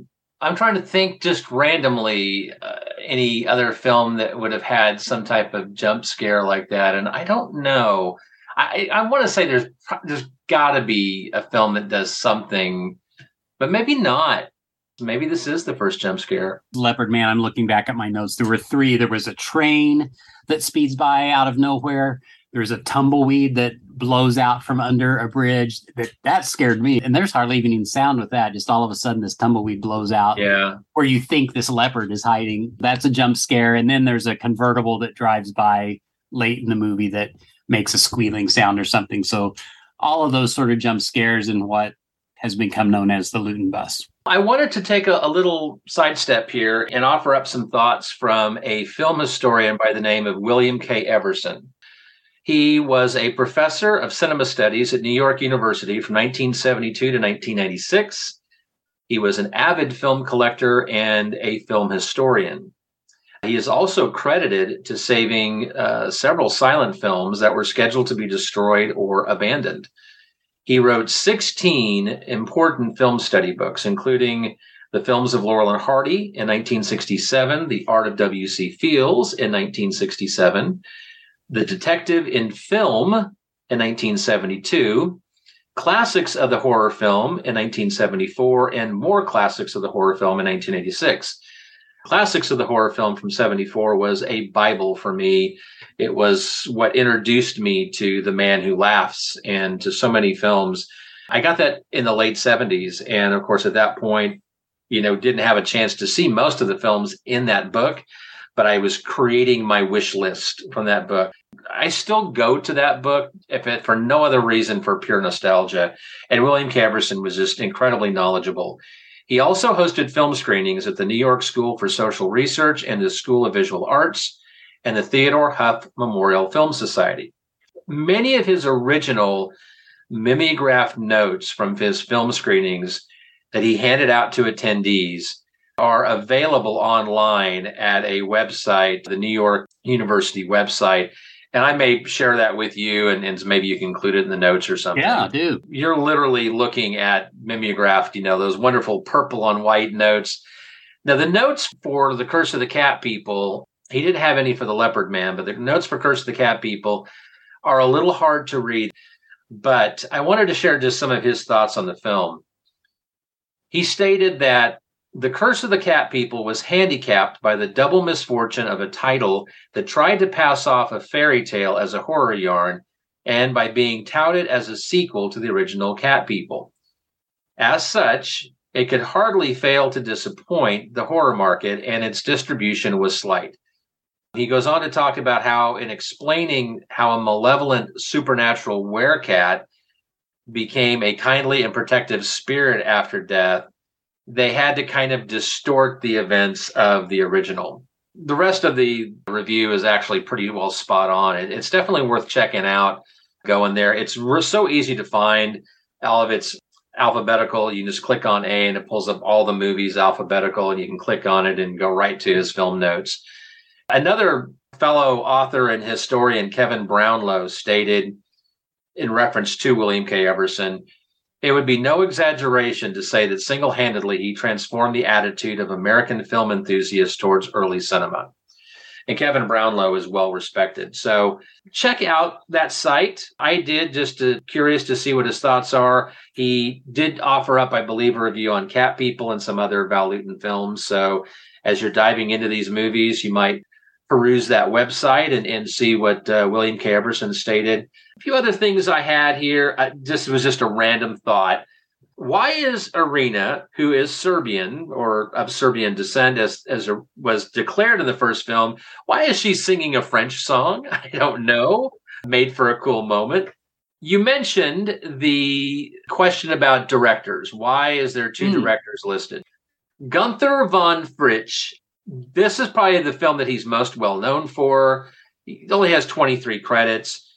He ran into problems. I believe this is one of his first films, if not his first film, and it was running behind. Mm. So they bring in Robert Wise, interestingly enough, another first time director who was able to finish the film, make it his first film. They were still, I believe, slightly over budget. They were certainly behind schedule, but Gunther was not on track for being able to accomplish that, so they brought in someone else, and Robert Wise was able to finish the production. Robert Wise, if you've been living under a rock and don't know who he is, 42 films, including another Val Lewton film, The Body Snatcher. He did The Day the Earth Stood Still, Run Silent, Run Deep, West Side Story, Sound of Music, The Haunting, The Andromeda Strain. And if you thought I wasn't going to get a Star Trek reference, here it is. Yeah, he directed Star Trek the Motion Picture in 1979, a film that I, talking about multiple viewings, I appreciate that film more and more upon each viewing. Visually, one of the most stunning Star Trek films, perhaps not the most exciting when you compare it to other films like The Wrath of Khan or First Contact, but there's a lot to see in that film. And that was really due to the direction of Robert Wise. The cast, real quick, wanted to go through that Obviously, Simone Simon reprising her role of Irina. Cat People, Curse the Cat People are the two movies that she is most well known for. Kent Smith, who played Ollie Reed or Oliver Reed, no relation. Mm-hmm. He also was in The Spiral Staircase. He did lots of TV work, including The Outer Limits, Twilight Zone, The Alfred Hitchcock Hour. He was in The Invaders and Night Gallery. He was in the first film, The Night Stalker, he was also in a movie called Cat Creature in 73, interestingly enough, as well as his last film being Die Sister Die in 1978. Jane Randolph played Alice Reed, only 22 credits, most well known for these films, as well as Abbott and Costello Meet Frankenstein. I'm going to save Ann Carter for last here. I'll mention just real quick Eve March played Miss Callahan. She was in The Seventh Victim. Julia Dean, she played Mrs. Julia Farren, the uh, older lady. She made seven movies between 1915 and 1919, and then didn't come back to movies until this movie. So she had a big absence in film. She was 66 years old when she was in this movie. She went on to do Nightmare Alley. She did a total of 21 films before her death in 1952 at the age of 74. Elizabeth Russell played Barbara Farren. We mentioned that she was also in Cat People. She was in Seventh Victim. The Corpse Vanishes, The Uninvited Weird Woman, Bedlam. So she's a very familiar face in the 1940s horror movies. I mentioned Sir Lancelot, hmm. he played Edward. I always love him in, in the films, and, and he is in three Val Lewton films. I didn't know the history behind him. So he was actually born in Trinidad but then his family moved to to New York and he discovered calypso music while living in New York in 1940 and became a calypso singer. Hmm. At the time, adding unique names was kind of a thing amongst calypso performers. So he was actually born with the name Lancelot and he just added Sir before hmm. it. And that became his calypso name and the name that he's known by in films. He's also in I Walked with a Zombie and The Ghost Ship. He sings in both of those films. He's also in To Have and Have Not. He was in the ill fated Bela Lugosi film Zombies on Broadway, and in a movie that I don't think I've seen, The Unknown Terror in 1957. Hmm. And now I want to see it because I was like, I don't recognize that name. So Ann Carter played the character of Amy Reed. She was eight years old when this film was made. She was in I Married a Witch. She was in Connecticut Yankee and King Arthur's Court. She only did 18 films. When she was the age of 16, she contracted polio and it ended her film career. She did not die, but it did take her a long time to bounce back. And so she never returned to Hollywood after that. She lived to be 77 years old. She died in 2014 of ovarian cancer. Oh, goodness.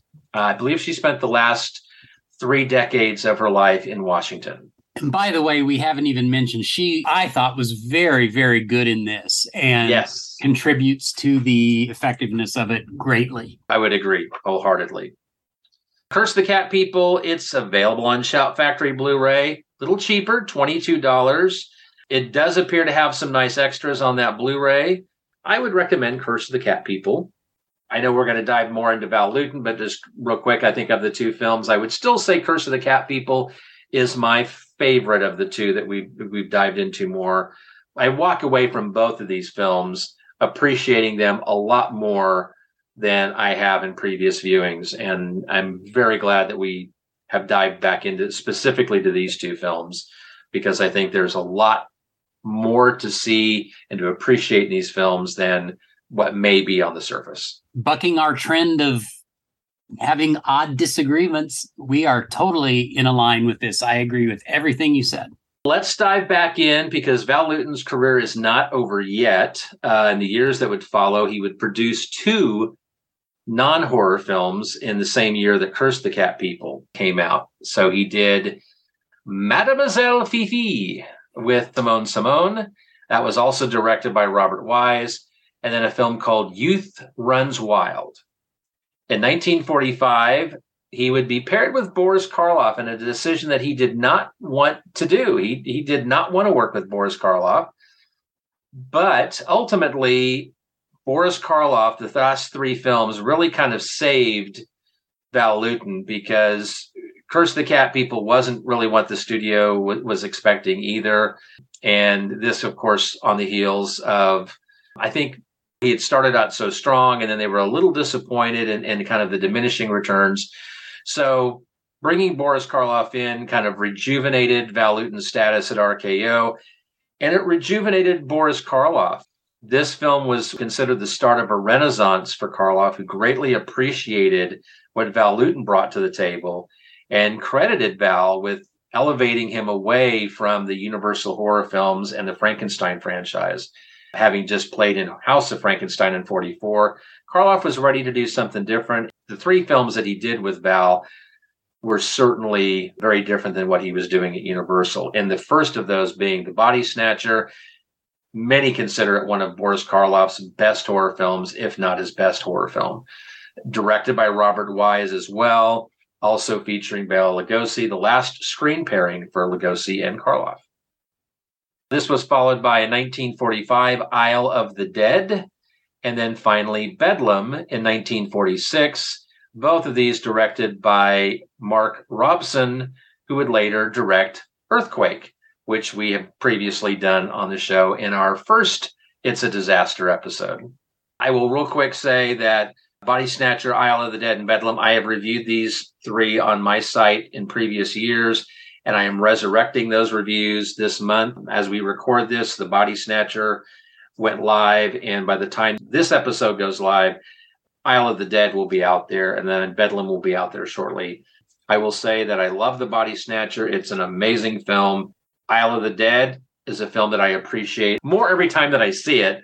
Bedlam, I appreciated it more this time as well. Bedlam is not quite horror, but I forget that it's got a rather horrific ending. I think all three films stand out in Boris Karloff's filmography. What are your thoughts on these three? Before I just a couple little things to sprinkle in with the information you gave. During those early 40s movies, and I think I'd say up to Curse of the Cat People, RKO saw great profitability, most profitable period they'd ever had. So here's Hollywood genius. What they decide to do is they think they can be twice as profitable if they divide this team, this core team that has been making the movies that are so successful. I don't know if you dug in deeper, maybe you could align that, but I do know in my personal ranking of movies, they do go downhill after Curse of the Cat People. And in fact, my least favorite of all is Bedlam. I just love that Hollywood wisdom. We could take what's successful, dilute it, by splitting it in two and then somehow be twice as successful. Body Snatcher, I have been missing the boat on this for years. Every time I try to watch it to see what I'm missing that everyone loves so much about it, I just don't get it. But I don't know. I've awakened some new understanding discussing these films, so I'm not giving up. I should like that movie. And I do remember, if I recall, there's only one scene between Lugosi and Karloff. Yes. And that is a terrific scene. I'm not denying that. It's just overall, I, I just think the movie's so so. Isle of the Dead is fine. I watched a little bit of it this year. I think you see Val Lewton's touch in both of those films. I, I will agree that Isle of the Dead doesn't necessarily have that Val Lewton flair that some of his earlier films did. So let's wrap it up. What happened to Val Lewton after Bedlam? After the success of, of those films, he worked as a writer, actually, we should mention. He worked as a writer on all three of those films.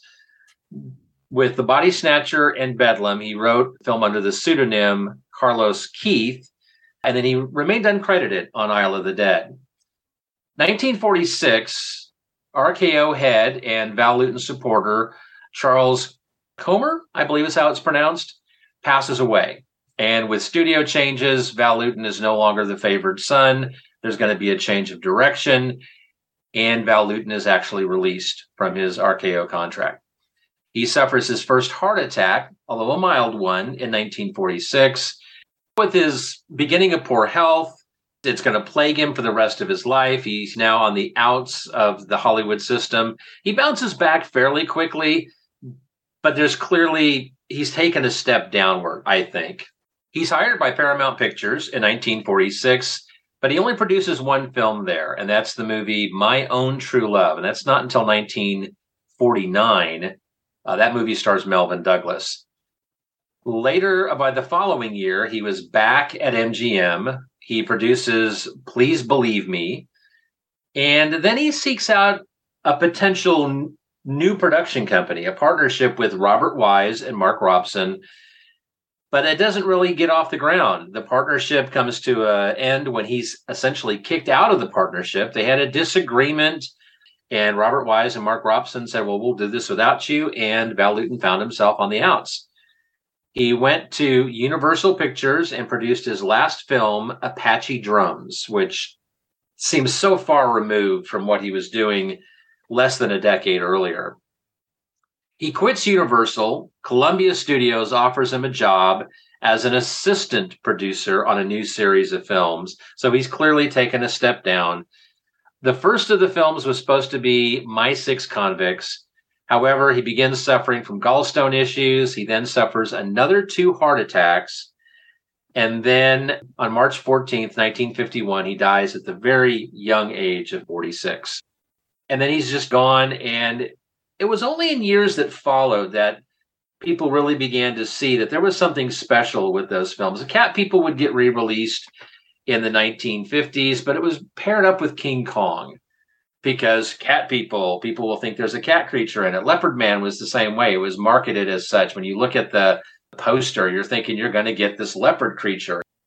Now we know a lot better that these movies are, are not sensationalized big giant monster flicks they're much more there i think at the time in the early 40s that they were recognized as such but i think with some of the diminishing returns and then as he kind of fell out of favor those last five years, Val Lewton's star was no longer shining. But we look back now in retrospect, and Val Lewton is definitely very well loved and very well respected. There's an amazing podcast series, The Secret History of Hollywood, hosted by Adam Roche. He did an 11 part, very extensive look at Val Lewton. It's called Shadows.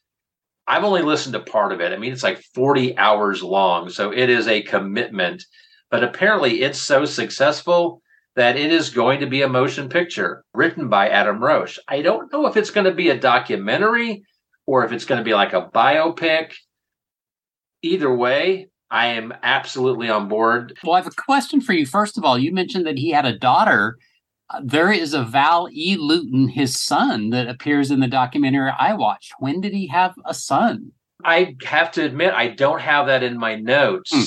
because there just wasn't a lot of focus on his family life. It's interesting. He's on camera and he talks a lot about dad and what dad liked and didn't like and what dad probably meant. So it was in, it was a personal touch. It's all career driven. It's not really personal personal. So yeah, he had a son. I don't know if he's still alive, but he was when they made this documentary. I'll wrap up my part just by saying another thing I really liked that I got out of the documentary is that before and after Val Lewton were two types of horror films. Before was dark fairy tales that took place in their own worlds. Frankenstein, Dracula, far exotic places, some real, some imaginary, even King Kong, a remote island. But after Val Lewton, horror was about what scares you in real life. I agree. That's true. And he's had an impact on horror that is just hard to really express how important it was. This was an absolute joy to revisit these films. Definitely seeing these films in a whole new light. And I look forward to revisiting them again with even more knowledge now picked up during the research. I think it'll be a lot of fun to revisit these films somewhere in the future. This has been one of the most eye opening episodes we've done. Let's take one more break and come back and do some new business.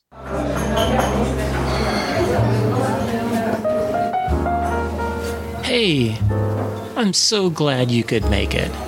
Welcome to my little podcast here, Bill Watches Movies. I'm Bill Mize, I'm the host and creator, and I'll be helping you today. Now, we're a podcast that's a little different from the other ones out there. We start off with a rich and aromatic blend of B movie weirdness.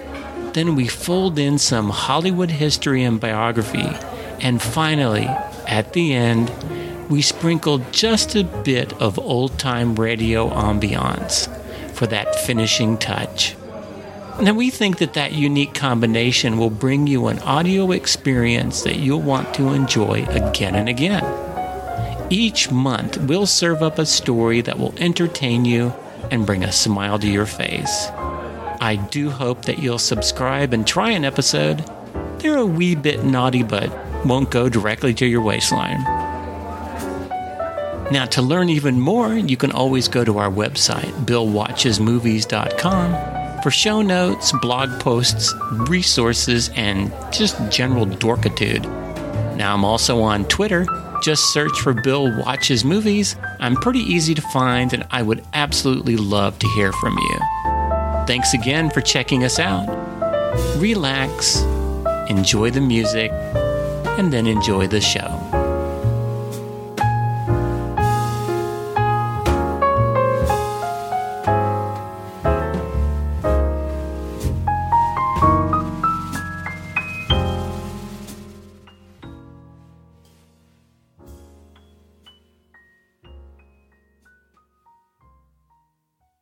We are back with new business and we've retooled this a bit rather than strictly go through categories of home video releases, birthdays, anniversaries. We're kind of just putting it in a blender and mixing it all up. And we're just going to talk about stuff that's relevant, either things that Richard or I have run across since the last episode, or maybe a birthday or anniversary that relates to this episode or something we've done in the past.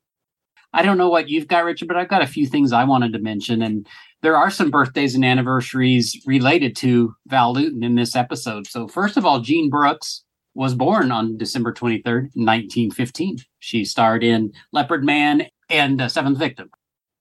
Two of Val Lewton's movies were released in December The Ghost Ship, December 16th, 1943, and Cat People, December 25th, 1942.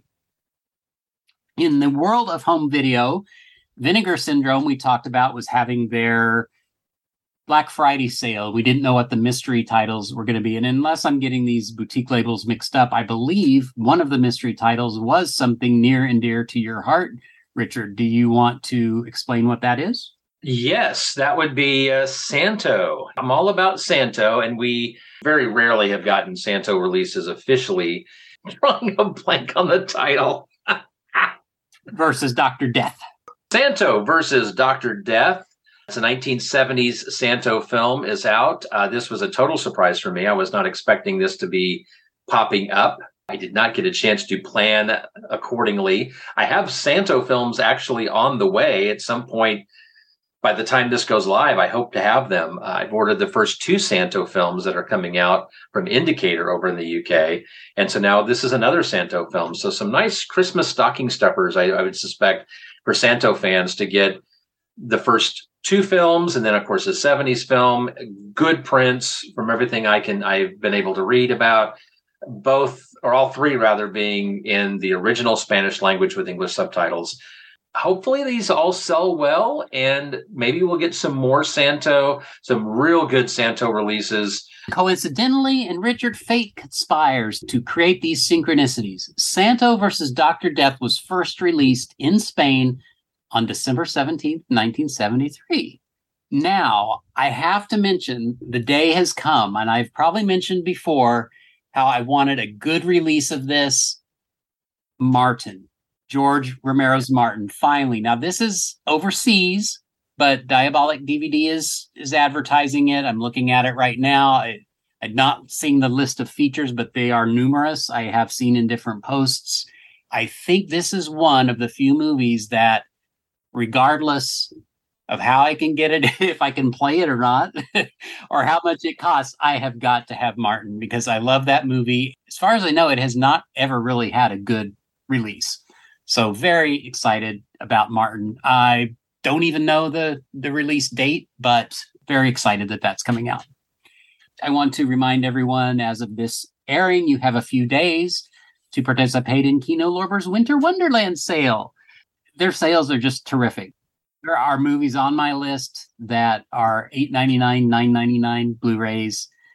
Really, you should check into it if if you've got anything on your Kino. How long does that sale last? Till the nineteenth. Well, that is after payday, and Fu Manchu continues to call my name out. The only other thing I had for new business was one more anniversary Dracula Prince of Darkness. I wanted to mention that. Now, why oh, January 9th, we, we do go into January, I forget. 1966, Dracula Prince of Darkness came out in the UK. Not one of my favorite in the Dracula series, in fact, my least favorite. However, Hammerama, we mentioned earlier, Alistair and Steve, their most recent episode was on Dracula Prince of Darkness. And like all their other episodes, if you listen, it's just amazing. And when I give them their feedback, it's that as much as we've heard about Hammer and read about it, they somehow bring something new to it. It's a combination of the sense of humor, points that I never thought of, a guest maybe. Can you imagine two women that actually liked vampire lovers? I mean, it's yes. unexpected. Yeah. And I love that podcast. And I saw the release date of Dracula Prince of Darkness and thought it would be not that I need one, but a good excuse to give a shout out to Hammerama. You got anything that would fall into this bucket, Richard? No, I think we've covered it. You've been talking about your blog and your posts on Val Lewton this month. You doing anything else you want to share with our listeners? Well, I'm going to concentrate on Val Lewton in the first half of the month. And then as we, I'll wrap all of that up with the posting of the episode. And then, you know me, it's Christmas. I've got to do something Christmas Carol related. There is a new animated film that's going to be on Netflix. I've seen the trailer. It looks horrendous. Not going to see it. Oh goodness! I'm a Christmas Carol snob. It must be so. if you're not going to watch it. It must. Be. It looks like they've kind of tried to do an animated film with some aim towards kids. Scrooge has a dog. It doesn't seem like my cup of tea. Where did I see this week? Somebody said they were talking. Did you tell me a story about again Hollywood wisdom? stick a dog in it everyone likes a dog i didn't but that was probably exactly why they did that i mean you're trying to like I don't know, humanize Scrooge. Well, that happens in the story. You have to hate Scrooge at the beginning and then you like him by the end. That's if the tale is done proper. Anyway, I haven't seen it. I shouldn't judge it, but it's it didn't entice me to to want to see it. Uh, I've got enough other versions of Christmas Carol, and I'm actually going to be revisiting some silent versions of A Christmas Carol this year. Hmm. Uh, several years ago, I did uh, a couple of articles where I focused on the early silent films, and I'm going to resurrect those in the week before Christmas, by the week of the 19th. Going to repost a couple of those articles. I'm going to go back and maybe make a few tweaks to those articles. Ghost of Christmas Past. i am going to throw out some old stuff. Always, I try to find a link to an old time radio version of A Christmas Carol And I think I have found one that I haven't talked about before, haven't shared with before, and it still features Lionel Barrymore. I'll probably go silent after Christmas, uh, off between Christmas and New Year's, as I am most years. And we'll be diving into a lot of personal marathons leading up to the new year, revisiting Lord of the Rings and the Willow series on Disney. And I know you're a Lord of the Rings fan. um, the House of the Dragon on HBO. So going kind of fantasy related with some of those. I've been dying to watch those films or those series. So that'll be totally non related to the blog. Up to Christmas, I'll be busy and then kind of quiet. And then by that point, I'll be doing research and diving into what we got planned for January. What have you got coming up in in this month? Going to do my Christopher Lee Christmas, just all in writing this year. I have. I don't usually post a review when we do podcasts, but I've got three or four from set one that I've written and haven't posted. I don't want to just post those and then not write about the second set for another year. How arbitrary is that? But it's just how my little mind works. You know, it's got to be a theme and a reason and a date. So I might double up. Maybe I'll do box one, box two, a movie each Monday of the month, something. Somehow I'm going to cover them. I did get to help out Steve Turek fill in for Derek on Monster Kid Radio. We talked about I Married a Witch. That led to a possible guest on Diecast Movie Podcast with Steve to talk about Flesh Feast, which was Veronica Lake's last movie she was in I Married a Witch. I posted on our Facebook group page that neither one of us liked that movie that we thought we could talk fairly or we try to mostly be positive people him especially. I mean i'll go down a. Uh, I will say I, i've got it on my to watch list on youtube. I've saved it. Yeah. The curiosity has been piqued and i'm like I, I looked a little bit of it and i'm like oh this is gonna be a this is gonna be a trip. I was like yeah. I, I got i have to. Somehow since i posted that steve has reached out and said he thinks now he does want to record about it so we'll see. You may have that episode out there as well. And then that is it, I think. I just want to say real quick, you know, this is our go home episode before Christmas. There are some fun stuff to share. What is maybe the top two things on your big Christmas wish list, movie related perhaps, or pop media culture related that you'd put on your list? Oh, you're asking me? I'm asking you. Yeah, I'm, I'm curious. Martin is coming out of on Blu-ray. I'm trying to think. I do have a wish list because we exchange names, mostly our books. There is a book called uh, I think I mentioned it last time, something of the psychology of horror, and it's you know like why are we scared and the physical physiology of the brain, what happens when you're scared. There's a book about that that sounded very interesting to me. There were a couple movies, but those are mostly from my wish list. I think Planet of the Vampires. I never did get that on Blu-ray, even though it was on sale for Kino Lorber. I, am having a tough time thinking of anything. How about you? Uh, we didn't plan this. This just kind of came to my mind just to wrap up. A couple of, of things are top of my list. I already mentioned the Eurocrypt of Christopher Lee. I probably won't get it for Christmas, but it'll probably be something I purchased early on in the new year. Once all these Christmas bills and stuff are out of the way and HOA payments and all that fun stuff, who causes an HOA payment to be due right before Christmas? How rude. Godzilla, the Ultimate Illustrated Guide by Toho is now out. It's a hardcover book, and that absolutely looks like something that needs to be on my bookshelf. I want to give a shout out to Sam Irvin, who has just put out an amazing book I was a teenage monster hunter, how I met Vincent Price, Christopher Lee, Peter Cushing, and more. All my 1970s bizarre fanzine interviews and the jaw dropping dish behind them. I will give a shout out to Mark Bailey. He put out a book called Giant Bug Cinema, a Monster Kid's Guide. This is something that's been percolating for a while. It is a, a book featuring reviews on giant bug movies. It is currently uh, available from Bear Manor Media. Somebody might want to add that on their list. That's it. Just a few things that give a shout out to those gentlemen. And uh, I know that there's a lot more out there. A lot of our friends are filmmakers or writers. So this is not a complete list. This is not intended, nothing planned. I just had a couple things at the top of my head that I thought would be kind of fun as as we are in the holiday season. We're not doing a full fledged Christmas episode this year. I know we'll wrap up with holiday greetings, but I just thought that would be kind of fun to just talk about that real quick. Well, at least you went with more of the people we know, whereas again, I was put on the spot. The book is called Nightmare Fuel, by the way. What are we doing in January? Well, we are finally revisiting a theme that we've done now several years ago. Hard to believe that it's been that long ago. It's a disaster part two. We are taking a look at two classic disaster flicks from the 1970s, one of which is probably at the top of many people's list when you think of disaster flicks. Earthquake is often mentioned, and The Towering Inferno from 1974 is always at the top of somebody's list. We're finally going to dive in and see that. And Meteor from 1979, a lesser entry in the disaster flicks. That one stars Sean Connery and Natalie Wood. That is what we've got coming up in the month of January. It's a disaster part two. You have your homework assignment.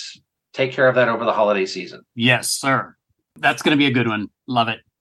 Let's call the meeting to a close then. If you don't have anything else, let's remind people to reach out, give us some feedback, and to check out our video companion on our YouTube channel. We're going to go out with a song called Curse of the Cat People. It's a little bit slower, not rockabilly, and kind of everyone's now relaxed and in a good place after listening to us. So we're going to kind of ease out with this slow song by Robert Coyne from his 2022 album, The Hiss of Life. Very recent. Copyright owner is Meyer Records. Sounds great. Richard, have a very happy holiday, holidays. Everyone that's listening, thank you very much. Your continued listening is one of the best gifts we could ever receive. And I truly appreciate it. Want to wish everybody happy holidays, Merry Christmas, however you so choose to celebrate. We hope that you do it and have a great time enjoying your time with family and friends. We consider all of you as part of our family here at the Classic Horrors Club. See you next year. Take care, everyone.